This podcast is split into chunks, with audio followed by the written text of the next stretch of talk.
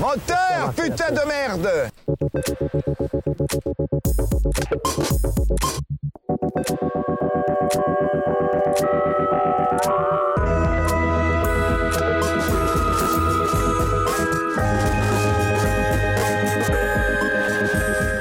Chers auditeurs de Cause Commune 93.1, bonsoir à tous et à toutes et bienvenue dans votre rendez-vous cinéma. La lumière dans le fond, 11e édition déjà, 11e numéro. Toujours un plaisir de vous retrouver dans l'émission qui parle des films, qui apporte un petit peu la lumière sur les films qui des fois en manquent peut-être un petit peu.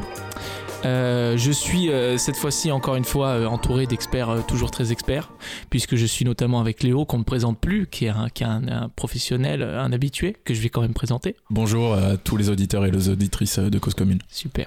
Léo, toi tu es critique de cinéma, écrivain, Oui. ouvreuse de cinéma aussi, et tu es aussi auteur de l'ouvrage Travelinge, la représentation des sous-vêtements dans le cinéma finlandais. Voilà, c'est pas assez présent au cinéma, c'est un vrai combat. C'est vrai. Je suis aussi entouré d'un nouveau chroniqueur et d'une nouvelle chroniqueuse, en la personne tout d'abord de Paul. Bonsoir Paul. Salut. Donc Paul, toi tu es critique, écrivain, journaliste, et notamment pour la revue Film et Touillette. Exactement. Voilà, c'est un plaisir de te recevoir pour cette première émission. Et je suis aussi avec Kenza. Bonsoir Kenza. Bonsoir. Donc toi Kenza, tu es critique de cinéma et aussi programmatrice du festival Cinéma sur Tatami. Tout à fait. Magnifique festival qu'on suit depuis longtemps. L'émission est toujours réalisée par le superbe Baptiste. Baptiste, toi tu es réalisateur aussi de l'émission Cuisine et Urbex qui passe sur Cause Commune aussi, je crois. Ouais, dimanche, juste après la tienne. Ah, la conclut un peu la concurrence. Cette semaine, nous allons parler de deux films français euh, qui sont sortis respectivement la semaine dernière et la semaine d'avant. Ouais, le 27 avril et le euh, 1er 4 mai. 4 mai, 4 exactement. mai, il me semble. 4 mai. May the 4th. Tu sais ce que c'est May the 4th Yes. Tu sais? C'est vrai? Non. C'est le jour officiel de Star Wars. C'est vrai, c'est un vrai truc. Ah, yeah, May the 4th be with you. Ouais, voilà, Yeah. exactement, c'est le jeu de mots. Nous allons parler cette semaine de Sentinelle Sud, de Mathieu Géraud et de Les Passagers de la Nuit de Michael Hers. Euh, deux films donc, deux films français. Euh, ben, on va commencer tout de suite avec Sentinelle Sud de Mathieu Géraud. Là, le projecteur Et tu me fais chier Euh, Mathieu Géraud, qui est réalisateur, qui a réalisé Sentinelle Sud, qui est un film euh, donc euh, avec euh, Nish Schneider, Sofiane Rames et India Air, sur un scénario de Noé Debré et de Mathieu Géraud et aussi de Nicolas Silol. Donc c'est un premier film, le premier film de Mathieu Géraud, qui est notamment passé par le grec. Alors justement, on va profiter qu'il y ait Léo, qui, a un- qui mange beaucoup de grec, et aussi qui a effectué un stage. Tout là. c'est la première fois qu'on rentre autant dans l'intimité des gens. Ouais, c'est Euh, un peu, c'est un peu bouleversant. Qui a un petit peu travaillé au sein du grec. Est-ce que tu peux nous en parler un tout petit peu? Oui. Euh, Est-ce que tu veux faire un- la bise déjà peut-être à des gens du grec qui écoutent? La bise. Des gens de bise- Grèce, peut-être? La, la bise à Anne. Euh, et non, le grec, donc c'est le, le groupe de recherche et d'essais cinématographiques. Donc euh, c'est une association qui a été créée en 1969 euh, par Jean Rouche, euh, d'autres cinéastes producteurs. Euh, donc c'est une association qui a plus de 50 ans. C'est une branche du CNC. Euh, donc le grec reçoit de l'argent du CNC et avec cet argent en fait aide euh, à produire des premiers films, des premiers films courts. Voilà depuis longtemps et donc un des dispositifs phares du grec c'est le les collèges de lecture donc des collèges de lecteurs des assemblées de lecteurs qui reçoivent des scénarios de jeunes réalisateurs réalisatrices et qui accordent euh, une bourse de production entre 10 000 et 18 000 euros à certains et certaines d'entre elles et je crois que c'est comme ça que Mathieu Guéraud a, Géraud pardon a, a fait son Géraud premier peut-être. court, que je dis Géraud, mais je sais pas. moi je dis Géraud moi j'ai choisi de dire Géraud Géraud, voilà. Par contre, je dis Michael Hers. Bon, déjà, on n'est pas d'accord sur là. Mais bon, ça, c'est un autre sujet. Moi j'ai dit quoi Michael? Ouais, Michael. Ouais, parce que je suis un américain. C'était May c'est Ouais, voilà, je suis resté au States. continuité. Non, c'est Michael, ouais. Et voilà, et du coup, il a fait en 2000 ou 2001, je crois, son, son premier court-métrage avec le grec qui s'appelle Hautes Herbes, que je voulais voir, mais j'ai pas eu le temps de voir avant l'émission. Oh, mais qui est disponible sur le site du grec. Et il faut mettre des points entre les lettres du grec pour tomber sur le site, parce que sinon, comme tu le disais, c'est un, c'est des, des fast-food. Il y a des adresses de fast-food. Donc, Ouais. le, grec, il y a le premier film de Mathieu Géraud dessus. C'est vrai. Ils se sont jamais dit, on a les mêmes noms que, que les trucs de fast-food. On devrait peut-être changer. Je crois qu'ils ont inventé avant le, avant, Avant, le- avant ouais, le sandwich grec. Ouais. Tout à fait. Avant le- Sentinelle- le- la Grèce, le pays. Sentinelle Sud, donc je vais dévoiler le synopsis sans plus tarder. Au lendemain d'une opération clandestine qui a décimé son unité, le soldat Christian Lafayette est de retour en France. Alors qu'il essaie de reprendre une vie normale, il est bientôt mêlé à un trafic d'opium pour sauver ses deux euh, frères survivants. La mission dont il est le seul à être revenu n'était peut-être pas celle qu'il croyait. Euh, donc euh, c'est un premier film, comme on le disait, c'est le premier film de Mathieu Géraud. Mathieu Géraud, il y a une interview qui est disponible sur le site Ciné Europa qui est très intéressante, où il parle notamment bah, de l'envie qu'il a eu au début du film, qui était l'envie de faire un film sur la guerre en tant qu'événement, et aussi sur le sentiment qu'il en restait, qu'il en demeurait après pour, les, pour les, ceux qui en revenaient, ceux qui ont la chance d'en revenir. Euh, il a parlé de ça et en fait il a, il, a pas rencontré d'anciens soldats vraiment pour travailler le film, il a plus travaillé du point de vue euh, euh, à côté des soignants, des, ergothérapeutes, des gens qui, qui, soignent un petit peu les gens qui ont vécu des, des traumatismes physiques ou, psychologiques de la guerre. C'est un film aussi sur l'intégration, sur la volonté euh, du, réalisateur. Euh, il y avait une volonté du réalisateur de parler euh, de cela au travers du personnel de Sofiane Rames, qui vit un petit peu l'intégration, qui lui est d'origine musulmane et qui va combattre pour la France. Donc voilà, ça, pose un peu des questions, ça lui pose un peu des questions et autour de lui aussi. Et c'est aussi un film sur qu'il a eu beaucoup de difficultés à monter, ouais, il disait, parce que c'est un film qui est aussi un petit peu entre le style film noir, film de guerre, et, euh, et en fait ça a été très, très difficile à trouver des financements parce que beaucoup de gens trouvaient que c'était un film qui était un peu trop ambitieux pour un premier film notamment. Ouais, et, et puis il faut dire aussi que c'est pas trop un cinéma qui en France ça se fait pas tellement tout, en fait alors mmh. que le cinéma américain explore vachement ce truc euh, sur les traumatismes de guerre le retour de guerre euh, voilà enfin il y, y, a plein de Michael Cimino voyage jusqu'au jusqu'au bout de l'enfer euh, Taxi Driver enfin il y a plein de films Ouais. comme ça de, de, dans la dans la dans le cinéma américain mais en France en fait c'est pas un sujet qui intéresse beaucoup donc je crois qu'il a rencontré des difficultés pour pour faire produire le film. Et surtout qu'aujourd'hui les films de guerre c'est pas forcément dans l'air du temps. Enfin c'est pas c'est pas ce qui intéresse le plus le public on a l'impression en France. Donc je pense mmh. qu'il a eu des difficultés pour ça aussi. Ouais. Surtout c'est un film sur le conflit euh, donc en Afghanistan donc en 2008 donc c'est assez récent. Donc c'est vrai que c'est difficile de parler de ça euh, d'un événement qui est encore assez récent quoi et, euh, et, en fait, lui, il a, il a, vraiment vendu, il a vraiment dit que c'était un film plutôt classique dans son, dans son développement et dans son, dans son récit, puisqu'en fait, il suit les personnages, en fait, il suit l'état d'esprit des personnages. Et donc, c'est un film qui emprunte un peu de tout, quoi, mais en même temps qui parle de beaucoup de choses. Et il a eu un, un budget très très restreint, puisqu'il a eu 1,9 million d'euros. Alors, nous, ça nous paraît fait. énorme, mmh. mais euh, pour faire un film, c'est très difficile. Voilà, je vous le dis. Euh, mais est-ce qu'on peut dire, ouais, tu dis que c'est un film de guerre. Est-ce qu'on peut dire vraiment que c'est un film de guerre en vrai, franchement? C'est plus un film sur le, ressenti de la guerre, non? Oui, bah de toute façon, la guerre, elle est, elle est hors champ. Elle n'est pas montrée. Il a refusé tous les, tout ce qu'on pourrait imaginer. Voilà, des scènes de flashback, euh, des scènes de bataille. Il a laissé tout ça hors champ. Donc euh, la guerre, elle est, elle est présente dans le dialogue. Elle est présente dans, dans, dans l'armée. L'armée incarne un peu la guerre et puis ils en parlent beaucoup. Enfin, parce que c'est un vrai traumatisme. Mais euh, elle n'est pas montrée. Non, c'est un film de retour de guerre. Tout à fait. C'est un film sur le retour Kenza. Ouais, moi j'ai l'impression que c'est un peu un film aussi du coup dans lequel on met un peu de temps à atterrir, on, a, on met du temps à comprendre quelle histoire, dans quelle histoire on est arrivé, quels ouais. sont les enjeux. Enfin, surtout, moi je pense que je suis pas une spectatrice très attentive, donc je, je mets toujours un peu de temps à récolter les mmh. infos, mais là je pense que c'est vraiment une volonté que ce soit assez mystérieux au départ, et aussi peut-être justement ce truc où on n'arrive pas trop à identifier quel est le genre du film, on sait pas trop à quoi se raccrocher, du coup on aurait des attentes de, de flashbacks, de trucs comme ça, et on découvre petit à petit cette espèce de sous-genre euh, assez euh, méconnu de films de retour de guerre. Je, je, après, je connais pas bien ce sous-genre, mais j'imagine qu'il y a des codes qu'il qu n'a pas forcément emprunté là. Il y, a, il, y a, il y a, des codes. Après, moi, je trouve que des fois, il y a des trucs, comment dire, il y a des archétypes qui sont dans le film, quoi. C'est-à-dire qu'il mm. y a l'ami qui est traumatisé un peu par ça. Il y a lui qui est une espèce de, de, de brute, en fait, Nick Schneider, qui est une espèce de, de, de, machine de guerre, en fait, tout simplement, et qui a du mal à s'adapter et qui, qui, travaille notamment dans un supermarché, ouais, et qui a du mal à, à, revenir à la vie civile, en fait, comme il dit, euh, de travailler parmi les civils, quoi. Ouais, ouais, aussi... ça c'est. Pardon. Vas-y, non, je t'en oh, prie. Non, je, pas. Léo. Vas-y. euh, ouais, ouais, il y a vraiment ça dans le film. C'est la différence entre la, la, vie civile et. Enfin, ça parle beaucoup du, de ce retour à la vie civile et le personnage de Niels Schneider. Euh, Christian, Christian Lafayette Christian dans Lafayette, le film. Ouais. Euh, il parle de ça avec une psychologue à un moment. Il y a une scène où il dit euh, mais mais dans la vie civile c'est pire en fait. Les gens ils se font la guerre au boulot. Enfin il y a, y, a, y a, ça, il y a, y a, ce truc euh, qui, qui, est très présent. Et puis en fait, les civils dans le film, euh, bon, ils sont, ils sont un peu marginaux en fait. Quand il revient euh, au quartier, les, les, civils qu'on voit, c'est des trafiquants, euh, ce qui peut être un peu caricatural, mais ça on pourra en discuter après. Euh, et puis c'est aussi de- dans l'hôpital, euh, donc avec des, des, des, des- gens qui ont des problèmes psychiatriques. En, en fait, quand il revient, le monde est, est presque aussi fou que celui qui l'a quitté là-bas, quoi. Et puis lui, il veut repartir tout de suite, quoi. C'est ça Ouais. aussi, il veut tout de suite repartir. Il doit, il- en fait, il est soumis à une enquête après la- l'attaque qu'il a fait dans un village. Et en fait, ils, ils vont décider s'il est apte ou pas à partir. Paul.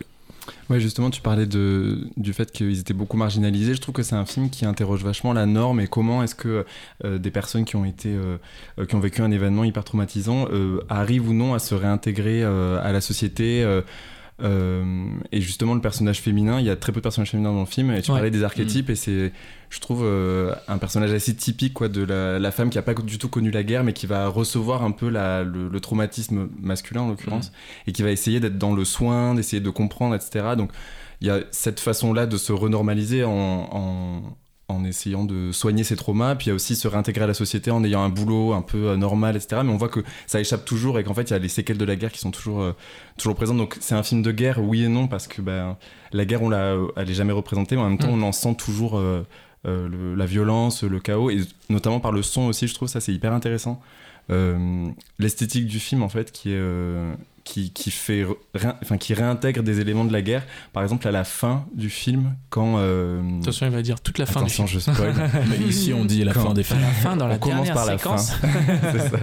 non en gros quand, quand il passe devant euh, euh, plein de généraux d'armée Ouais. quand il doit se justifier etc on lui fait écouter en fait le- l'enregistrement de l'attaque Ouais, le, et on le entend- tribunal euh, militaire, là. C'est ça. Mm. Et on entend tout le chaos. Enfin, en fait, on comprend rien du tout. On a énormément de mal à suivre. Il y a juste un gros plan sur le dessinateur qui qui bah, qui écoute en fait et qui du coup on imagine a plein de souvenirs et du coup c'est un film qui fonctionne par euh, économie c'est-à-dire que euh, il n'y a pas besoin de retranscrire, de remontrer, de représenter Ouais. avec beaucoup de, de- d'artifices, etc.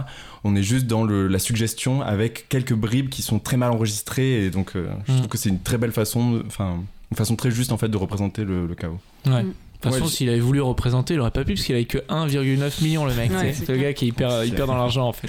Pas assez d'argent, désolé. Léo, tu Ou disais avec pardon. des petits soldats de plomb, un truc comme ça. Ça aurait été bien ça. Au tribunal, il disait Alors là, vous êtes ce petit soldat de plomb, on va reconstituer le. Léo, pardon. Et ouais, non, le, le- réalisateur, il, parle de ça, justement dans, dans son choix de ne pas représenter la guerre, la guerre à travers des scènes de flashback, par exemple. Il dit que voilà ce qui l'intéressait. Donc, comme dans un cinéma américain que, que j'ai un peu cité, euh, lui, il cite pas mal Sidney Lumet, euh, le réalisateur. Il parle d'un après-midi de chien, de, de- de ces films-là. Et du coup, comme dans ces films, ce qui l'intéressait, c'était en fait la, la guerre intime euh, que tu mènes à l'intérieur de toi-même et non pas donc, donc la guerre. euh, Voilà, c'était un vrai choix de pas la représenter. Et je pense que c'est c'est- c'est va, c'est réussi. Très bien. Moi, je trouve parce que peut-être qu'on peut donner un peu notre avis. Non, euh, surtout pas. Sur le... Non, surtout pas. pas pour ça, ça va pas ou quoi? Bon, ben, 1,9 de, de budget. Budget. vas-y, vas-y, tu as donné ton avis, vas-y. Non, moi, moi je j'y serais pas allé sans l'émission voir ce film. Déjà, je trouve, enfin, l'affiche ne m'attirait pas. Enfin, je trouve que le, le- la- la- l'affiche est pas réussie. Je trouve que le, le film est plus auteur que l'affiche quand même. C'est ça, et je sais pas si t'as vu la Ouais. bande-annonce aussi, et c'est Ah vendu ouais, comme un bande-annonce, thriller, quoi. C'est Ouais. vendu comme un truc d'action et tout, euh, genre vraiment. C'est euh, c'est quand même un peu un thriller, hein, mais, mais c'est un vrai peu, que ouais. pas comme pas comme la bande annonce. Non, pas du tout. Avec ce- cette musique, ce truc qui monte. euh, Ouais, ouais. Non, c'est- un peu trop.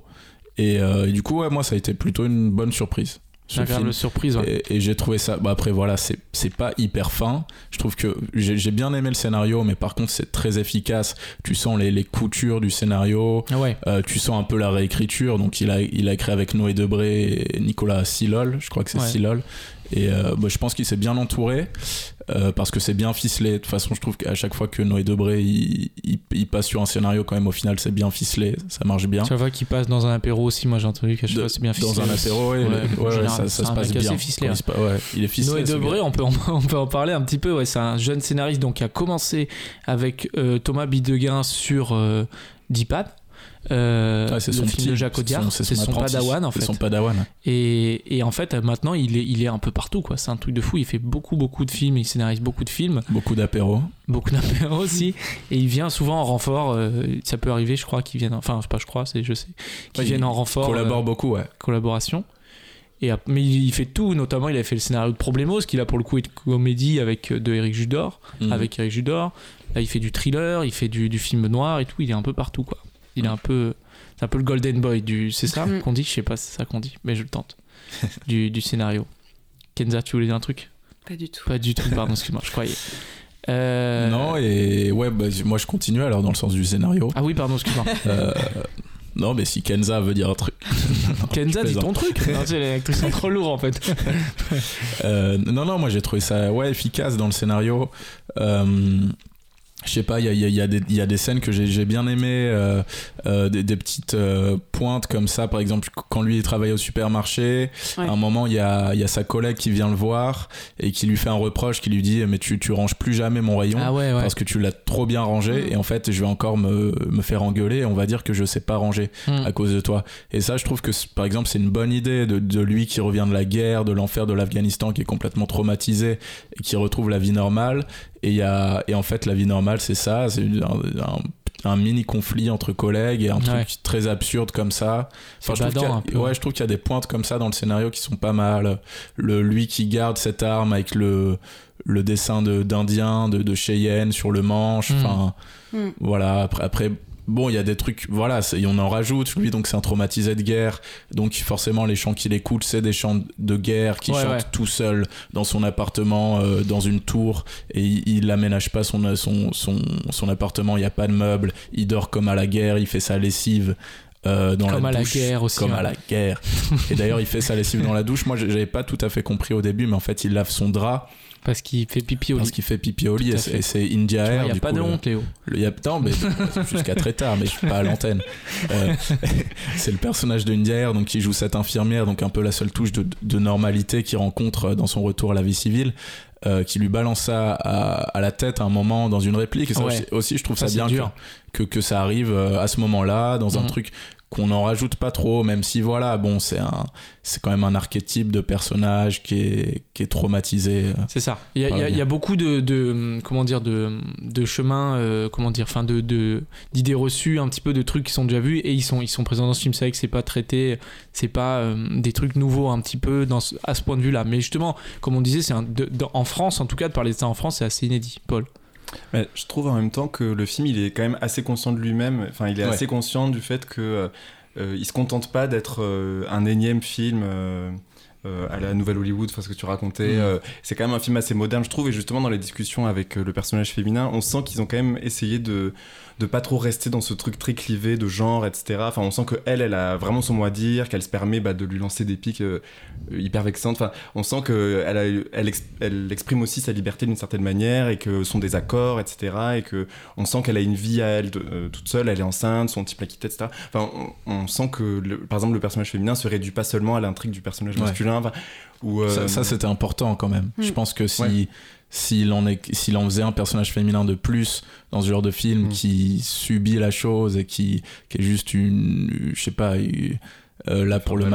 enfin tu vois heureusement que mais oui oui ça marche. Et, je- et je trouve qu'un des trucs qui fonctionne bien du coup moi j'ai un peu écouté des interviews du réalisateur et donc c'est un, tournage qui a été repoussé deux fois à cause du Covid donc en mars euh, l'annonce de Macron donc euh, ils allaient tourner le, deux jours après donc euh, tout est reporté tout est annulé. Ensuite ils veulent retourner et là il y a la seconde vague de l'épidémie de l'épidémie pardon. Du coup c'est reporté encore. Et à ce moment-là en fait India est tombée enceinte et, ah, euh, du coup, elle est ouais. vraiment enceinte dans le Elle est film. vraiment enceinte dans le film. Ah, ouais, ouais. C'est un atout, euh, c'est un ajout euh, ouais. scénaristique. Et du coup, au début, India Air appelle le réalisateur et lui dit Bah, je sais pas comment on va faire. Moi, je suis enceinte, je vais être enceinte de 7 mois quand on va reprendre le tournage. Donc, ça va être compliqué. Et euh, il a raccroché, puis là, il a réfléchi et il s'est dit qu'en fait. euh, T'étais là, non J'ai l'impression. J'étais là, j'étais dans un coin de la pièce avec Noé Il a Debré euh, il autour a du. fait les 100 pas, il a dit j'en ai plein le cul. Et après, il a trouvé. Et non, et- il s'est dit qu'en fait, bah, c'était le- la meilleure chose qui pouvait arriver au personnage. Et je trouve que ça, ça, ça marche bien, en fait, que Ouais. Du coup, qu'elle euh, qu'elle soit euh, indépendante, qu'elle ait choisi de garder euh, cet enfant-là, et que lui, donc, il, il y a tout un truc, en fait, il est, c'est un inadapté, il sait pas comment faire. Il commence à peine à sortir ensemble, et déjà, il lui parle de euh, d'élever le, le petit que elle, euh, que elle porte euh, dans son ventre, et elle lui dit, mais on, on sort juste ensemble. Enfin, c'est pas. Ah ouais, je sors pas avec toi pour ça. ouais. Parce qu'il y a un truc autour de la famille dans le film aussi, on, pour trop en parler, mais Kenza va intervenir. Kenza, alors. Ouais, et puis du coup, ça rajoute un peu ce truc de référence biblique avec elle, qui est un peu là. bah, Il y a des références à Marie avec, qui est enceinte comme ça. oui, parce qu'elle est dans un espèce d'asile et il Ouais. dit elle a pas de père, il a pas Ouais. de père, donc c'est un peu comme l'enfant Jésus. Ouais, c'est ça. Et Pardon, du coup, ça rajoute toute cette dimension euh, de l'infirmière, le truc un peu biblique et tout, Mm, mm. qui, euh, qui aurait sûrement été différent. Je sais pas si après il y a d'autres changements qui ont découlé de ce, ce- le- du fait qu'elle soit enceinte, mais je trouve que ça rajoute Mm. vraiment. euh, Bah, Il y, a- il y a eu de la réécriture en tout cas, après je sais pas exactement laquelle, mais. hmm. Beaucoup de choses à perturber, beaucoup de trucs dans le film, quoi. Mais en bien, peut-être. Oui, ah oui je pense, je pense que c'est une bonne chose. C'est un bon élément, c'est un bon ajout. Ouais. Et sinon, à quand un film où un mec qui revient de la guerre et ça se passe bien? Ça, ça serait pas mal, peut-être. Juste, il revient de la guerre, il est content et il reprend sa vie et il n'y a pas de. Tu vois Moi, Au final, il est content, il part avec ses brebis euh, dans une Ah, maison. bah alors là, il- t'es en train de raconter complètement la fin. La, bah une oui, partie bah, du bah, film. Moi, j'y vais à chaque fois, hein, tu Ouais. le sais, faut pas m'inviter sinon. C'est vrai que toi, faut pas t'inviter en soirée non plus, j'ai remarqué. Non. D'ailleurs, je t'invite plus, t'as remarqué C'est vrai, oui, je, je- le téléphone sonne plus du tout. Baptiste, toi qui as fait la guerre, tu peux. Tu... Alors, Baptiste, je dis pour Paul et Kenza qui connaissent peut-être pas très bien l'émission, euh, il a vu aucun film, du tout, jamais. Mm. Et, et donc, à chaque fois, on lui demande Baptiste, est-ce que ça t'a donné envie, ce qu'on a dit, d'aller voir le film, sachant que Léo t'a raconté un peu la fin, mais bon, c'est Ah, pas J'ai d'autres trucs à dire sur la un fin, retournement. s'il veut Baptiste. Oui, mais moi ça me choque pas qu'on qu'on- qu'on me spoil ou qu'on me raconte la fin. euh, Ouais, Il y a deux catégories de gens. Il y a des gens qui disent Moi, je veux rien entendre, je veux même pas voir la bande-annonce, je veux Ouais, pas. mais ils sont un peu insupportables ces gens-là. Ouais, ils ont souvent cette voix-là d'ailleurs. Oui, bon, en plus, comme tu l'as dit, j'ai beaucoup fait la guerre petit Ouais. dans, dans ma tête avec un bâton et tout, ou avec euh, des fusils en plastique. Du coup, Ça, se voit un peu. J'aimerais des restes. j'aimerais bien jouer euh, son personnage. Ah ouais. Alors je pense pour un premier rôle d'acteur, ça doit être pas mal. C'est qui l'acteur Alors, c'est Nick Schneider, justement. Ouais. c'est pas son premier rôle lui? Non, pas du tout. Il a, il a eu, une- il y a pas très longtemps, il a eu le César du meilleur espoir masculin pour Diamant Noir de Arthur Harry, qui est un super film aussi. Et, euh, et d'ailleurs, euh, tu, tu fais bien de dire ça parce que Nick Schneider et Sofiane Rames ont gagné tous les deux le prix d'interprétation au festival de Saint-Jean-de-Luz. Ah bah tu vois. Tu dis Ah peut-être bon. ça pour ça, non je Mais pense. non, j'en savais rien. Non, j'en savais rien. C'est mon art de la relance. Ça. Ah, trop fort. On Et sent le c'est fou de métier. se dire que Neil Schneider, il jouait euh, le blond euh, dans Les Amours imaginaires, Ouais. cette espèce de garçon euh, tout fragile, tout souriant. Enfin, genre, Ouais. c'est pas du tout la même personne quoi quand on Ouais. le voit dans ce film. Ouais. Il y a eu un vrai, il y a eu une vraie euh, transition avec quand il faisait les trucs de Dolan et même les premiers films qu'il faisait où c'était ouais, cette espèce de figure angélique. Mm. Et après il revient et ça- bon là c'est une, une montagne de muscles, mais même je veux dire dans Diamant Noir et tout, il a un truc hyper grave maintenant, Mm. hyper. Et, voilà. Et il est avec Virginie Fira dans la vie d'ailleurs. Euh, Je savais que t'allais le placer. Petit côté people, euh, son petit côté. Allez. euh, Il faut savoir que hein, peut-être qu'on les verra à Cannes. Attends, ouais, vous allez bien dans le fond à Cannes. On, on profite pour faire la promo. Euh, eh bien, c'était Sentinelle Sud de Mathieu Giraud, à moins que quelqu'un ait quelque chose à ajouter. Dans le public, peut-être. On a du public aujourd'hui. Oui, tu veux dire quelque chose? T'as pas vu le film Tu dormais? Non, mais du coup, du coup, Oui. plutôt euh, une bonne surprise pour tout le monde alors ce film ou, ou est-ce Ouais, qu'on nuance ou très agréable. qu'est-ce qu'on Enfin, en- moi, je, je, je, je savais très bien que ça allait pas être euh, le, le film d'action qu'on nous vendait dans la bande-annonce, quoi. Je le sentais. Déjà Oui, parce bah, que j'ai vu qu'il y avait l'action, attends. 1,9 million de budget, donc je dis, Ouais. bah alors l'action, je vais devoir en avoir. hein. Et ensuite, euh, je savais que ça allait être un peu plus, euh, un peu plus subtil que ça. Et on n'a pas parlé de Denis Lavant euh, dans ce rôle. euh, Denis Je Lavant du, est- du général. tout, euh, en, du- tout en ride euh, Ouais. et en faussette. Mm. Je pense Pas très a- sympa ça. Je pense qu'il y a une citation, alors je sais pas, mais un film de Claire Denis qui s'appelle Beau Travail et qui se passe en Afrique avec une, Ouais. une bande de, de, de militaires. Je pense qu'il y a un peu cette. euh, ce- Préférence là Ouais. Ouais, Peut-être peut-être qu'au casting ils se sont dit on l'a vu, dedans on l'a vu faire ça. Ouais, voilà, Denis Lavant Ah, qui joue un, un militaire euh, euh, en Afrique et donc je pense que peut-être il y a. Peut-être référence, on le retrouve en militaire euh, tant d'années après. C'était lui ou Stallone, moi j'avais lu de toute façon. Donc, euh, comme il avait que 1,9 million, c'est le mec qui arrête pas, le mec de droite en fait. C'était donc Sentinelle Sud de Mathieu Géraud. Euh, on va marquer une petite pause musicale. On va se retrouver juste après pour parler des Passagers de la Nuit de Michael Earth sur Cause Commune 93 points. On va écouter Jodassin, et oui, personne d'autre, le Joe, euh, puisqu'il est pas physiquement présent, mais la musique est dans les Passagers de la Nuit, une très belle séquence dont on aura peut-être l'occasion d'en parler, peut-être pas. Euh, avec Et si je n'existais pas dans La lumière dans le fond, toujours.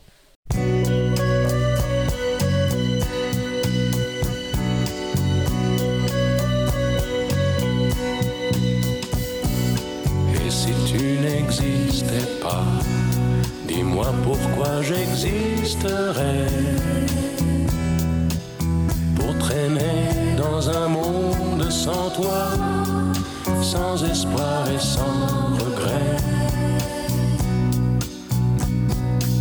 si tu n'existais pas, j'essaierais d'inventer l'amour.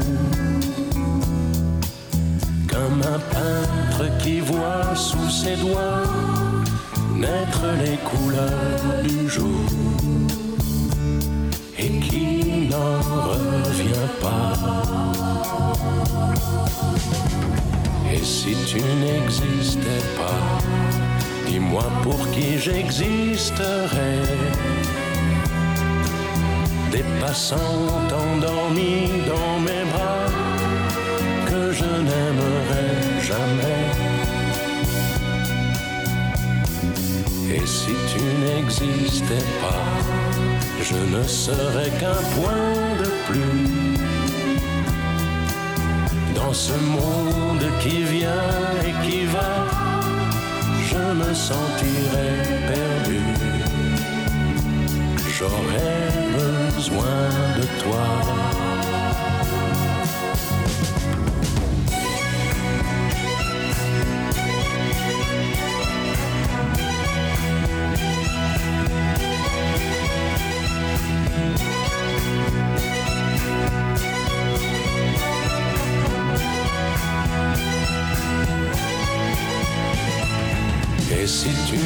N'existais pas, dis-moi comment j'existerais. Je pourrais faire semblant d'être moi, mais je ne serais pas vrai. Et si tu n'existais pas, je crois que je l'aurais trouvé. Le secret de la vie, pourquoi, simplement pour te créer et pour te regarder?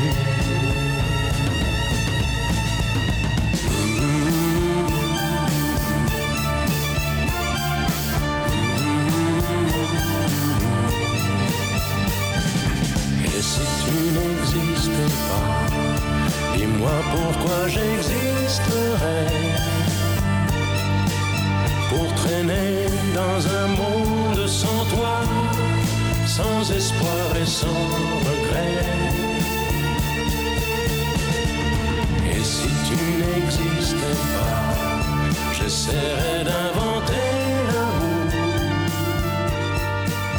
Comme un peintre qui voit sous ses doigts.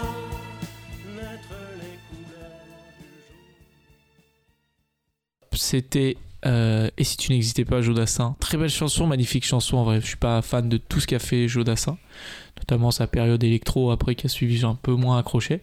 Mais c'est une très très belle chanson euh, de Jodassin. Apparemment, c'est un des Daft Punk. C'est vrai. Des sources.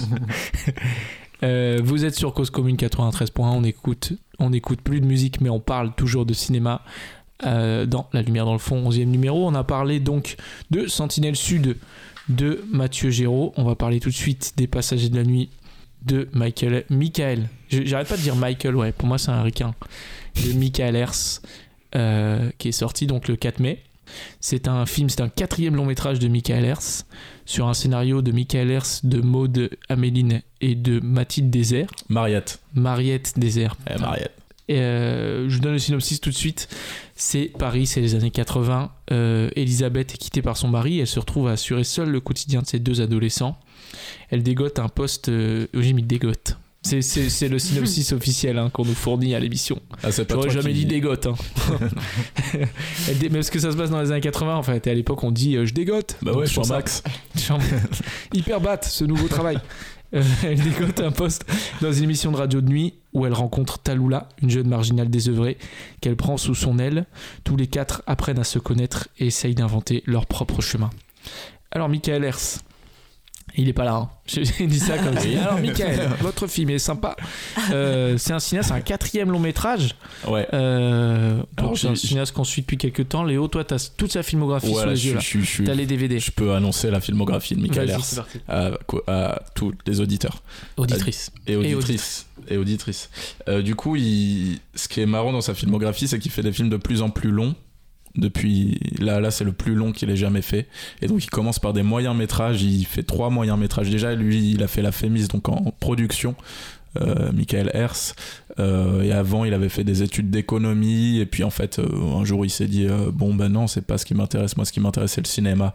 Mais il s'était jamais accordé le droit de faire du cinéma. Et du coup il est allé à la Fémis en production. Il s'est dit que peut-être que ça allait euh, concorder avec ses études d'économie. Au final, il sort de la Fémis, il produit un peu, mais c'est pas ce qu'il aime. En fait, il veut réaliser. Du coup, mais tu connais hyper bien les réels à chaque Je fois. hein, connais c'est dingue. hyper bien, Tu les suis chez eux en fait après pour l'émission ou pas? Non. Ils se couchent à 22h30. euh, Vas-y, pardon, excuse-moi. Et euh, il réalise un moyen métrage qui s'appelle Charelle. Euh, il me semble que c'est ça, ouais. En, Charette. 2000 en 2006, pardon. Non. Charène. Charlène. Vous connaissez Ah. cette vidéo du mec qui vote à Colanta et qui sait pas mettre Charlène Ouais. Il dit Charène, Chiran. c'est excellent. C'est dans le film de Michael Hers. Ouais. C'est ça, c'est un biopic de ce gars alors. Euh, qui fait ça en 2006. Euh, c'est adapté de Patrick Modiano. Euh, voilà, et ça dure 45 minutes. Ensuite, il fait Primrose Hill. Euh, donc en 2007, ça fait 57 minutes. Euh, ça se passe dans la banlieue ouest de Paris. Et dedans, il y a euh, Thibaut euh, Vincent.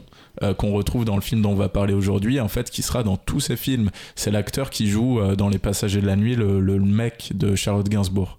Alors Voilà, lequel? Parce qu'il y a rôle. deux histoires. Ah bah le Son nouveau mec Hugo. de la fin, là. le, le nouveau mec quoi. Hugo. le- avec la Le mec qui est un peu stylé, il est un Oui. peu stylé lui. Mec de la bibliothèque, là. Qu'est-ce qui se passe Le mec de la bibliothèque. Il arrive comme ça. Le mec de la bibliothèque, d'accord. Ah oui, oui, cette scène, super. Super scène Qu'est-ce qui se passe ici Qu'est-ce qui se passe ici là Ça faisait un peu sitcom années 80. Je pense que c'est voulu. Bah oui, années 80 le film. Et du coup, après Primrose Hill, il fait Montparnasse, donc en 2009, 58 minutes, où il y a Thibaut Vincent et aussi Didier Sandre qui joue le, le grand-père dans, dans euh, Les Passagers de la Nuit qui est un acteur qui joue presque dans tous les films de Michael Hers. Et après, il passe au long métrage, donc il fait Memory Lane. Euh, ça, c'est en 2010, euh, 1h38, avec encore Thibaut Vincent, Didier Sandre. Et le scénario, c'est lui et Mariette Désert déjà. Après euh, Memory Lane, il fait Ce sentiment de l'été. Première fois qu'il travaille ailleurs qu'en France, à Berlin, New York, avec l'acteur euh, Daniel euh, Andersen. De, Super acteur. Daniel. Qu'on a vu, ouais, qu'on a vu notamment dans Julie en deux chapitres, qui est un super acteur, et qui est dans Oslo 31 Oslo, août, 31 août, ouais. film préféré d'Alexis, notre chroniqueur adoré. On l'embrasse. Et, euh, Et on lui souhaite un prompt rétablissement. Non, je rigole. Non, pardon, il va très bien, il va très pour bien. les hémorroïdes. Euh, donc en 2016, Ce sentiment de l'été, 1h46. C'est son premier film qu'il produit avec euh, Pierre Guyard, je crois, donc pour Nord-Ouest, là, le même producteur que, que ce film-là. Et ensuite, il fait donc le Amanda. euh, en 2018, euh, aussi produit par Nord-Ouest, toujours au scénario. euh, non, il y a Maud il n'y a plus Maria de Désert. Euh, voilà, et après, donc le film dont on va parler aujourd'hui, Les Passagers de la Nuit, c'était hyper long. C'était hyper long, On mais c'était très intéressant. Non, non, on coupera pas, on Les laissera. Passagers de la Nuit 2022, 1h51, Nord-Ouest. Euh, Michael Hers au scénario, Maud Ameline et Mariette Désert, voilà. Donc un fidèle, un fidèle Un fidèle Ouais. de Mariette. de ses Ah, co-scénaristes et de ses homme, acteurs. euh, Mariette Non, C'est une femme oui, C'est un prénom masculin Féminin non, Féminin féminin. T'es sûr Réponse 2. Ok. je connaissais pas, je connaissais pas ce prénom. Je pense, hein, après. Voilà. Voilà, écoute, Mariette Désert, qui est un frère. Traversée du désert. Allez, Là, super. actuellement, là. Allez, ouais. Euh, Allez. euh, donc moi j'ai lu une interview de Michael Hers, je suis pas allé espionner chez lui directement comme toi Léo, mais j'ai lu une interview dans le dossier presse qui est très intéressante où il disait qu'en fait 14 à la- Faubourg Ah non, pardon, t'as pas demandé, j'ai dit l'adresse. Et il disait que à la base euh, du, du projet, en fait, sa volonté, c'était de faire un film qui se passait dans les années 80.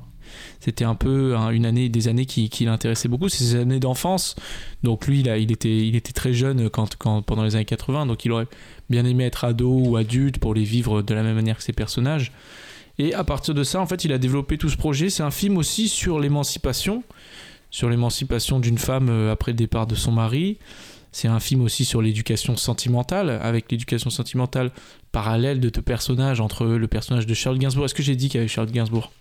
Bah, annonce le, annonce le cast. Alors, il y a Charles Gainsbourg, Noé Habitat.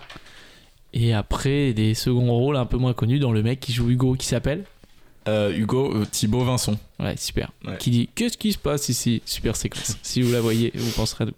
Euh, et c'est aussi un film euh, où il a pu euh, euh, lui, en fait, Michael Earls, en fait, il fait pas des films qui se basent sur le conflit. En fait, il dit que lui, il aime beaucoup euh, bah, quand ça se passe bien, quand ça Mhm. se passe bien entre les personnages, que, que il y a- il y a des- c'est plus les événements d'une vie qui sont traversés que des rapports conflictuels entre les personnages ou des événements euh, majeurs euh, très conflictuels, quoi. Et euh, il disait aussi qu'il aimait bien qu'un film ne soit pas phagocyté par son sujet, et donc du coup que la vie, ça reste toujours le sujet central du film. On voit parce que notamment l'idée de la radio, c'est présent au début, après par la suite c'est un petit peu moins présent, c'est pas l'élément central du film en fait. L'élément central du film c'est la vie de, de ce personnage de Charles Gainsbourg, donc Elisabeth. Et aussi, euh, c'est aussi un film euh, où il a pu utiliser plusieurs outils, puisqu'il a utilisé du 16 mm, la caméra Bolex un petit peu, et, euh, la majeure partie du film est en numérique avec des petits filtres. Voilà, voilà. Euh, Paul, tu voulais dire un truc? Ouais, bah que le. Je trouve qu'on le sent en fait que le film euh, est vraiment concentré sur Charlotte Gainsbourg. C'est vraiment un film sur elle où on la voit vraiment de, tous les plans, même dans tous ses visages différents la façon qu'elle a de sourire par exemple, je trouve qu'on la reconnaît vraiment à la façon euh, assez spontanée, assez naturelle qu'elle a de jouer dans le film. J'ai l'impression qu'elle s'y sent bien, enfin qu'elle peut vraiment déployer tout un personnage au cours du film.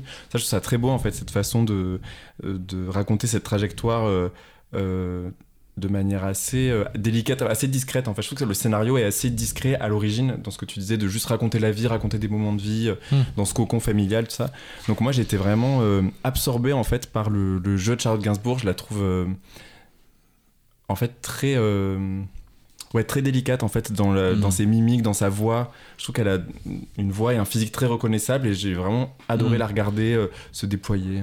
Et, ouais, il lui offre un très beau rôle aussi, je trouve, parce que moi j'aime beaucoup l'é- l'écriture de son personnage, euh, qui s'appelle Elisabeth dans le film, et qui, enfin voilà, qui est, qui est tout en nuances, qui est ni une femme forte, ni une femme vulnérable, qui est euh, Mm. euh, parfois l'un, parfois l'autre, et surtout l'évolution de son personnage dans le film, et même au niveau de sa voix, tu parlais de sa voix, et je trouve que bon après ça c'est naze mais en- et je l'ai pas écrit mais en trouvant sa voix dans le film elle, elle trouve un peu sa Voilà. voix parce qu'au Aïe, début elle, elle- voilà effectivement, c'est naze. Non, je rigole, c'est très bien joué. Euh, parce qu'au début elle a une, elle a, elle, elle a une voix très fragile au dé- on la découvre en larmes donc voilà son mari vient vient de la quitter donc elle va devoir euh, s'occuper de ses deux adolescents sauf qu'elle a jamais travaillé elle sait Elle pas comment son faire métier du jour au lendemain. Et voilà, C'est paf. vraiment euh, formidable. Sans difficulté. Non, elle a un premier 80, c'était métier qui se passe pas bien, elle dit. Je pense Ah que oui. dans les années 80, il y a plus de travail. je hein. pense qu'il y avait besoin de Je traverser la rue Ouais. et toujours, toujours. Est pas allée sur Indeed, c'est ça C'était fini Non, ça. mais Il y, a un plan où on la voit se faire recaler de- d'un ERAM. Euh, Il y a un plan comme ça de coupe, Ouais, hop, ça elle va devant ERAM. de. C'est Ouais, vrai. J'ai pas vu ce plan. Ouais, ouais, mais mais attendez, j'ai vu le bon film ou pas? Il va dans le- l'espace après. Ouais. Ah voilà, ok. Un- Dans un ERAM, elle va dans un ERAM et il y a quelqu'un qui lui dit non? Bah ouais, on le voit de très Ça aurait loin. pas été le même film hein, si elle avait bossé euh, chez T'imagines? Ram. Chez Chez elle bosse chez et voilà. Fille. Ça aurait pu être intéressant aussi, hein. Un film sur le dessous de, de la mode. Est-ce Mm. que, est-ce que, est-ce que ici il y a des, il y a des gens qui aiment pas Charlotte Gainsbourg Parce que je pense que c'est une actrice qui quand même euh, fédère, euh, euh, fédère pas justement, euh, crée la divergence quoi. De comme on en a pas mal dans le cinéma français, mais il y a vraiment des gens qui supportent Mm. pas Charlotte Gainsbourg. Toi Kenza, t'aimes pas beaucoup Charlotte Et Gainsbourg moi, je la supporte plus depuis que j'ai vu son documentaire sur sa mère. Ouais, d'accord. Ça c'était Euh, sorti. euh, assez ouais, ouais. auto-centrée et tout. Du coup, maintenant, je la vois vraiment. euh, Elle m'a- elle m'agace, quoi. Mais après un film sur sa mère, c'est forcément un peu auto-centré, non? Bah. C'est quand Allez, même. chèque et mat. Pas mal. Paf, paf. Allez. Je rigole. Moi, j'ai pas, j'ai pas, j'ai pas trop d'opinion sur Charlotte Gainsbourg. C'est vrai que je sais que il y a beaucoup de gens qui l'aiment pas.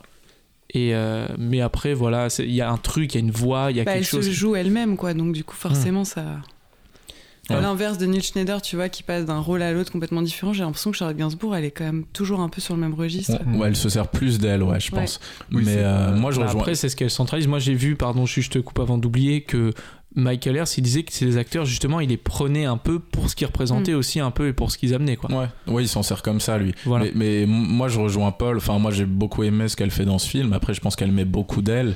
Et je pense que oui, lui, il est vraiment parti d'elle euh, pour l'écriture. Enfin, parti de ce qu'elle était. De, euh, voilà, enfin, il est vraiment parti de ça. Et on le sent dans le film.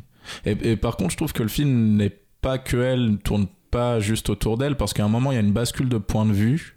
Et on passe sur le, sur le fils. Ouais. euh, qui est joué. Alors, je sais pas comment ça se prononce par Quito. Rayon, euh, Rayon, euh, j'ai oublié son nom de famille après, Quito Ryan Odile. Richter. Richter. Euh, voilà, et je, trouve que c'est un très bon personnage, Ouais. mais qui, est, qui a une carapace comme ça, qui au fur et à mesure du film se fend un peu, et qui est assez touchant, moi qui m'a pas mal touché, qui est très bloqué même physiquement, et du coup, c'est- Michael Hers il dit que c'est un peu un film à deux têtes, euh, dans le sens où il y a Mhm. vraiment le point de vue de Charlotte Gainsbourg et celui de son fils après, et il y a vraiment un truc ouais, en miroir, un peu euh, comme tu disais, où, c'est son, sa rééducation sentimentale à elle et l'éducation sentimentale euh, à lui. Euh, lui, sa rencontre avec Noé Habitat, donc Talula, Mm. et, euh, et elle, sa rencontre du coup avec le fameux Thibaut Vincent, après euh, sa redécouverte un peu de l'amour, et, et donc il y a- il y, a un peu un mimétisme comme ça euh, dans le film. Puis le, le fils aussi, il, euh, il découvre par exemple qu'il a envie d'être poète. Ouais. Euh, il y a aussi toute Ouais, cette hein. de- d'assumer en fait que c'est un artiste et qu'il a envie de euh, d'assumer ça. Au début, il est vachement réticent quand une prof lui dit euh, que ce qu'il a envie, c'est d'être poète et qu'elle comprend pas pourquoi il vient encore à ses cours alors qu'il écoute pas. Et lui, il est très euh, il est un peu vexé par le fait qu'elle le mette à nu son désir alors que lui-même il se l'avoue pas lui-même. Mm. Et, euh, et au fur et à mesure du film, il, il quitte euh, l'appartement pour occuper la chambre du dessus. Enfin, il se, Ah il oui, se c'est vrai. détache un peu de, de, Hum. Super euh, de cette appartement. cellule familiale. Ouais, incroyable. Très bel appartement, franchement. ouais, Moi, je vais, décor. je vais avant tout voir les films pour les appartements. Et là, il y a un super appartement. Dans le 15e arrondissement, dans les tours de Beaugrenelle. Bah, Est-ce que tu Ah, me savais d'ailleurs. Léo, euh, Ah, que c'est un décor c'est un studio, que- première fois qu'il tourne en C'est un studio. studio parce qu'en fait, ils pouvaient pas installer. Il n'y a pas de balcon dans les appartements de Beaugrenelle et du coup, ils pouvaient pas installer toutes les, les lumières extérieures et tout. Et du coup, Je Et du- connais un qui a lu le dossier de presse. et du coup, et du coup euh, euh, ça a été complètement reconstitué en, tu- en studio. Et d'ailleurs, quand ils font des. Moi, j'avais j'avais fait, j'avais travaillé. Bon, un petit peu. Aujourd'hui, on se dévoile dans cette émission, euh, on se dévoile un petit peu. J'avais travaillé un petit peu sur, les, sur des tournages et, et en fait, quand ils reconstituent des appartements, je sais pas si vous en avez déjà fait en intérieur comme ça, l'extérieur, c'est une toile en fait. C'est des immenses toiles qui, qui, qui reconstituent euh, les décors extérieurs. Donc, Ah, voilà. donc les immeubles qu'on voit euh, quand euh, ils sont à l'intérieur de l'appart ce on sont des toiles. Ah, c'est bien fait. Parfois, c'est du fond vert aussi. Je, je pense que c'est des prises de vue, euh, les immeubles la nuit. Mais, mais par contre. Non, quand ils sont dedans, ce qu'on Ah. voit à l'extérieur. Ah, peut-être, Ou alors peut-être c'est du fond vert. Ouais, mais... parfois c'est du. Je sais que pour Victoria, Justine Trier, j'avais vu euh, un making of et c'était tout se passe dans un grand appartement, pareil, un peu étrange et Ouais. tout. Et c'était en fond vert, mais ça dépend de, des choix esthétiques, euh, je sais pas. Ça peut donner un grain un peu, je pense, de projeter directement, de pas utiliser de l'artifice, mais de vraiment, euh, parce qu'il assume vachement ça, de coller plein d'images avec C'est pas vrai que de coup, ça fait très peinture, quoi. C'est assez beau, euh, Ouais. ces images. Comme comme il y a que des immeubles, c'est très immobile en fait, donc euh, il y a un truc très, euh, très Mhm. factice, enfin assumé, je sais pas. Mm. Ouais, moi, moi j'ai bien aimé son, son image et son. Du coup, ça, un peu sa reconstitution euh, des années 80, donc dans le décor. Et, et lui, il disait qu'il voulait pas une. Voilà, une. une euh, J'ai perdu mes mots. Une euh, reconstitution muséale euh, des années 80. Il voulait un truc un peu plus euh, sensoriel et du coup, il sait pas exact dans les objets, dans le décor, mais il Mhm. voulait vraiment s- qu'on sente l'époque. Et du coup, il utilise des, des images d'archives, pas mal. Ouais. Donc euh, dans le film, il y a différents formats. Il y a, il y a celui des images d'archives. Et il y a des incursions aussi d'images qui tournent aujourd'hui avec donc une caméra Bolex, là, les petites Ouais. caméras à manivelle. Et, euh, et c'est intéressant ce, tout ce mélange-là. Et du coup, ça déteint un peu sur, euh, sur, le, sur le reste du film. Et donc, on sent l'époque aussi par l'image d'archives, par la fausse image d'archives. Et il y a même des images de, euh, de- d'un film de Claire Denis, un documentaire sur Rivette. À un moment, dans le métro, on voit Rivette dans le métro. Puis il y a le film Et, de euh, Romer aussi. Et il y a euh, le film de Lune. ouais, j'allais y arriver avec euh, Pascal Augier. Hmm.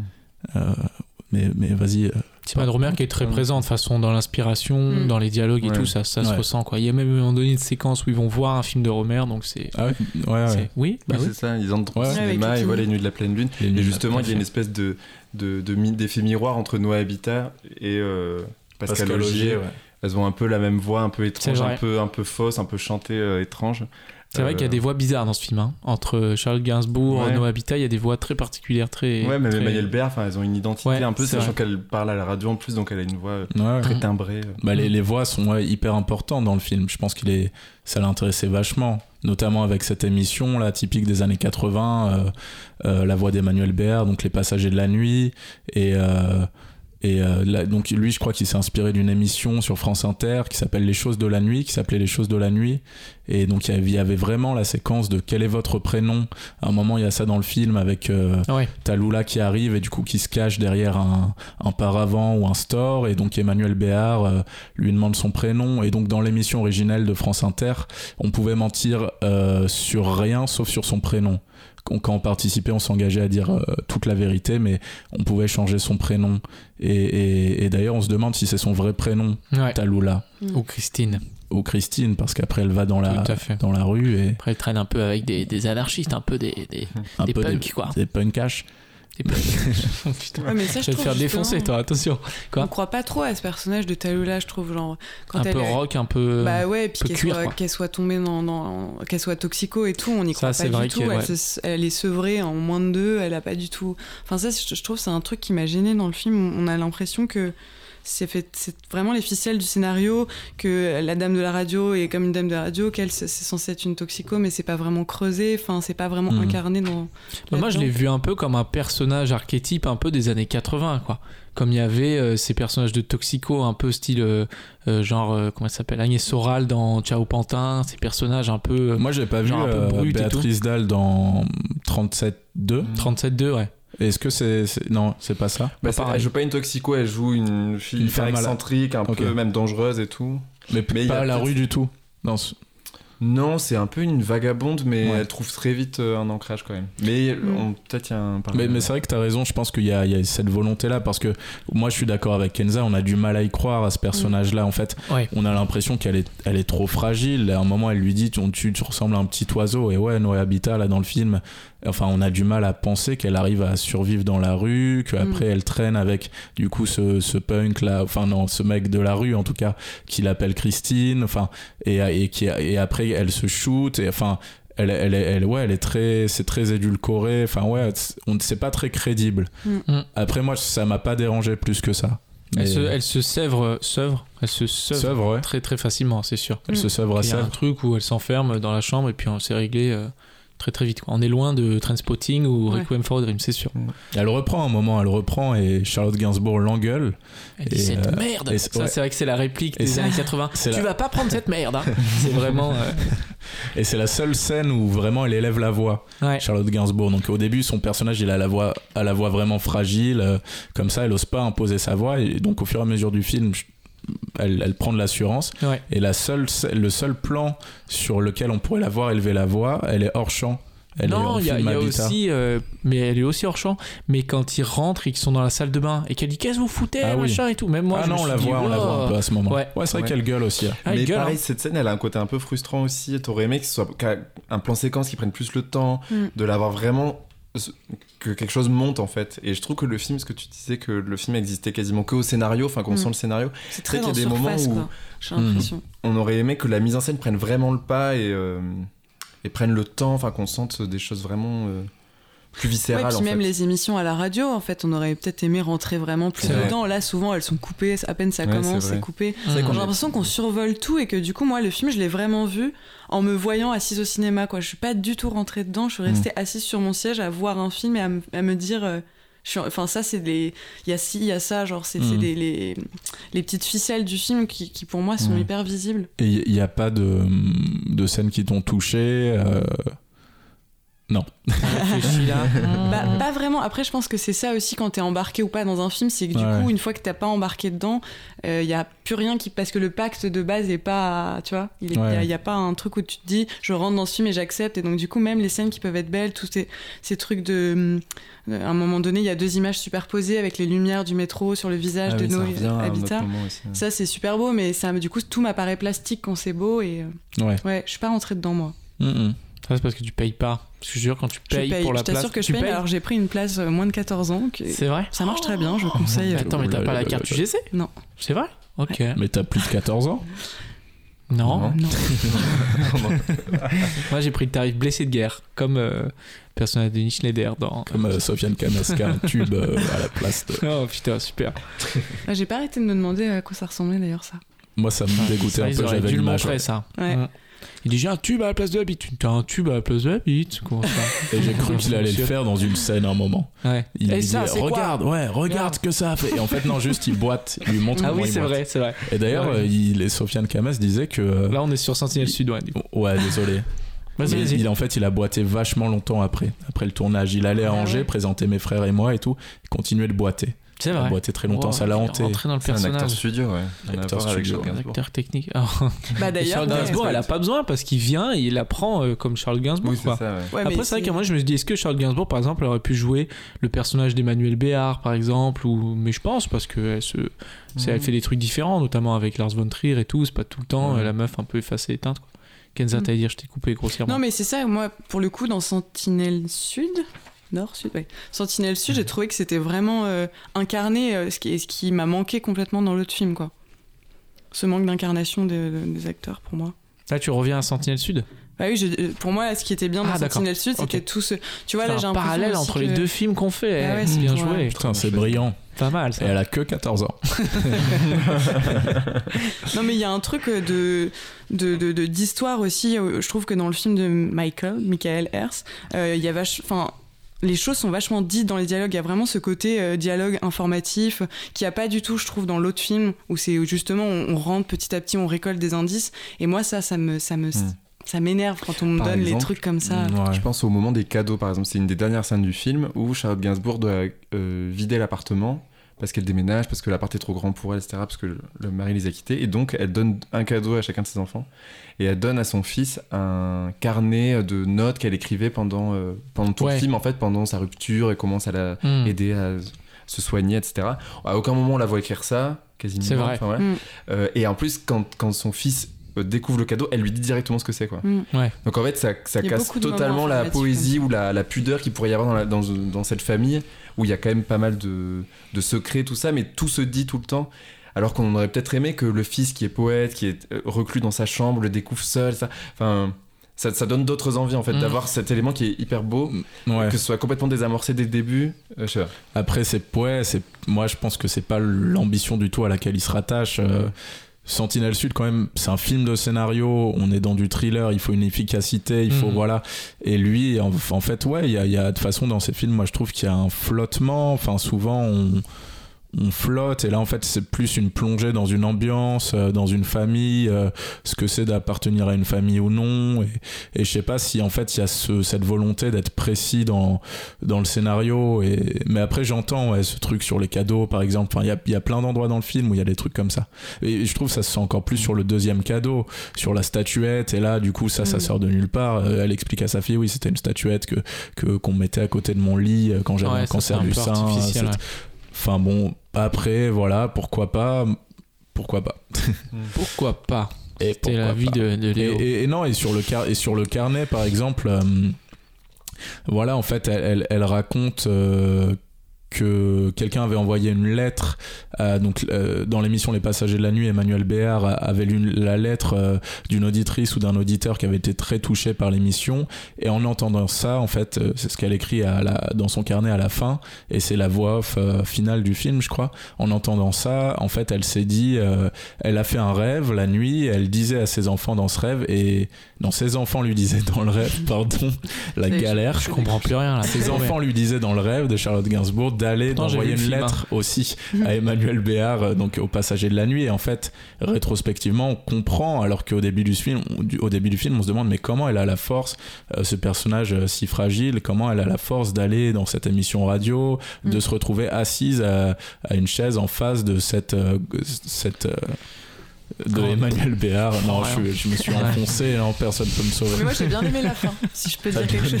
La fin, quand ils vont dans l'espace. Ça, Exactement. c'était assez inattendu. Avec Emmanuel Béard. Tout à fait. Les passagers de la nuit de Michael Hers. Toi, Baptiste, t'aimes beaucoup Charles Gainsbourg, t'aimes pas Charles Gainsbourg, t'en penses quoi? Euh, une fois, je l'ai vue en concert Non. et, euh, et c'était pas mal. Elle avait la voix cassée. Et Mais elle a tout le temps quand la voix fait- cassée, Elle a non quand même fait. Ouais, mais là, elle l'avait particulièrement. Elle a quand même fait tout le concert et j'avais trouvé ça assez. euh, parce qu'elle elle avait vraiment l'air pas bien. genre, et elle a lutté tout le concert et elle l'a fini de jusqu'à la fin. Et c'était formidable. Trop bien, C'était une bah bonne voilà. surprise. Mais c'est quelqu'un très qui bonne lutte. surprise. Bah Oui, ouais. c'est quelqu'un qui est, qui est la lutte incarnée. Lutte Euh, contre peut-être une pas- voix cassée après, c'est pas non plus. euh, mais bon. Euh, non, mais sinon après, de- au cinéma, je l'ai pas beaucoup vue. Si, elle est en- elle fait en, en thérapie là dans la série. Ouais. Euh, joue, À la télé, euh, du coup. À la télé, ouais. Euh, bah, elle joue très bien. Elle joue très bien. Mais après, du coup, elle- vous parliez de euh, si elle avait qu'elle avait trouvé de son personnage a trouvé du travail facilement. C'est ce que disait Kenza, ouais. C'est la grande époque des radios où tu pouvais euh, venir, t'avais pas d'emploi et tu faisais la queue et dans les couloirs et les producteurs ils venaient, ils faisaient toi tu viens et hop t'étais embauché. Putain, C'est comme l'Italie de, de l'après-guerre, quoi. C'était vraiment. C'était à peu près ça. Ouais. C'est l'âge d'or de l'âge d'or de la radio, les, les années 80. bah c'est euh, oui, euh, bon, ça, oui. Vrai que ça semble invraisemblable alors même que c'est euh, historiquement. euh, Faut comme savoir ça que par exemple ici c'est très verrouillé, vous avez dû passer tout un panel Voilà. de tests pour pouvoir venir déjà, moi on m'a fouillé plusieurs fois. Physique, par des chiens. J'ai un peu aimé ça. Du coup, toi Euh, Baptiste, est-ce que ça t'a donné envie d'aller voir ce film sur la radio? Bon, bof, pas tellement. C'est pas pas tant tellement. sur la radio que sur le personnage euh, de. C'est sur une famille, c'est une, fresque ouais. en fait, c'est une saga. C'est sur, euh, on l'a pas dit, mais c'est sur 7 ans si on l'a dit sur au 7 début. ans, ouais. Ça- Ah non, on l'a ouais pas dit. Ça commence en 81, ça finit en 88. Tout à Voilà, fait. donc première élection de Mitterrand et là sa réélection en 88. Et Tout euh, le, le- le septennat de, de Mitterrand en fait. le septennat. ouais. Et toi, tu croyais que ça se passait dans les années 2000, non? Pas du tout. Non, qui a dit ça Dans l'espace. Non, oui. moi j'ai pas compris qu'à la fin c'était en 88. Et Ouais. j'en parlais tout à l'heure avec un ami qui, était, qui est passé qui m'a dit euh, Bah oui, et quand ils sont en 88, je dis Pff, ils sont pas du tout. Du coup, les enfants, du coup, les enfants ils grandissent. Non, Ouais, pas du tout. eh ben, c'est ça en fait, de coupe de cheveux personne, personne ne vieillit en fait. ça. Charlotte Gainsbourg, Ah. elle a vraiment Ouais, vrai Elle a aucune racine pardon, dans dans le film, tu vois. Alors que justement, je trouve que Elle le film rajeunit, elle rajeunit presque. Charlotte Gainsbourg. Mais est-ce que ça va pas avec l'évolution du personnage quelque Ouais. part qui redécouvre qui retrouve une jeunesse. aussi. Vous Ouais. vous chevauchez beaucoup là, j'ai pas compris moi. ce que On chevauche, ouais. Non, non, c'est juste que le, le personnage est. Enfin. On, on voit quand même que c'est une femme qui a la quarantaine, que elle a des enfants, que son corps vieillit, qu'elle a du mal avec son désir, machin. Mm. Donc quand même, ça, ça, le film évite pas de parler euh, Ouais, du fait de que c'est une femme euh, Mm. dans la quarantaine et que tous les problèmes que ça peut euh, poser personnellement, etc. Mais c'est vrai que on sent pas vraiment le temps qui passe, je trouve.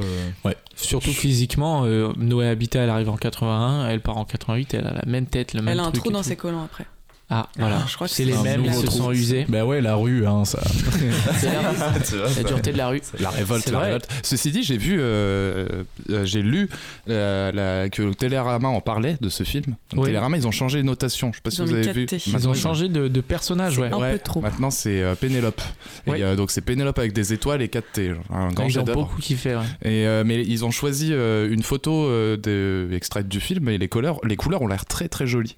Alors ouais, je vois cette photo où ils sont sur une colline et tout. Et je non, crois ils sont sur une, autour d'une table euh, justement avec les tours Beaugrenelle dans un soir Mhm. tombant. euh, Tout genre, à fait.